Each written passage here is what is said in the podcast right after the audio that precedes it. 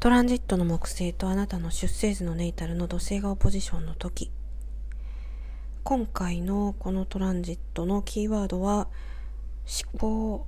ですね。これどういうことかご説明をいたしますと木星っていうのはもう何回もねお話ししてますけれど拡大の星ですよね。楽観的だし、まあ、膨張していく。でそれに対して土星もこれも何回も話してますけど、まあ、収縮していく構造とか、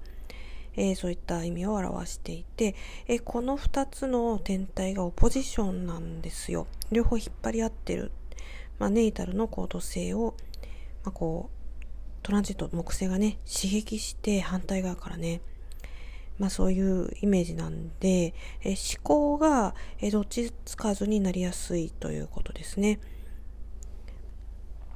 でこれはですねだから楽観的にこう考えてたかなと思ったら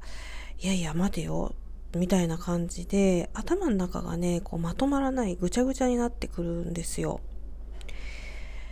だからそうですねこれ、えー、例えば、まあ、株をやってらっしゃる方なんかがこの時期に投資をするとまあ基本多分ねあんまりうまくいかないのかもしれませんよね。だって先が見通せない人が買ってもうまくいく確率って低いでしょ？で、まあ、普段のね、生活でも頭の中がなんかどうしたらいいのかな、こんがらがってくる。えー、ということなので、ちょっと注意が必要なんですよね。えー、そしてですね、まあ、そうは言っても、基本的にあなたが、えー、まあ、こう、この時期ね、他のトランジット、悪いトランジットもなくって、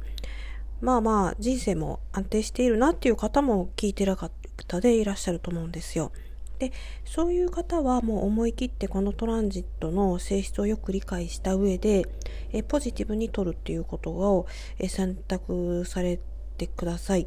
つまりどういうことかっていうと、まあ、土星のこう持つ働きをフル活用してね、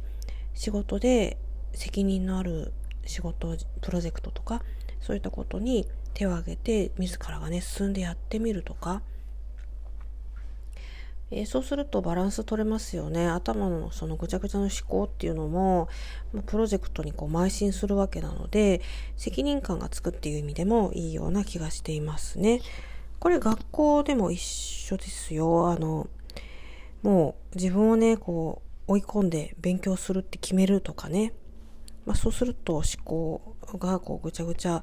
えー、自分はね、あの、すごいできるんじゃないかと思ったり、いやいや、全然できないやってこう思ったりする時間も無駄に、えー、なっているっていうふうにわかるかもしれませんからね。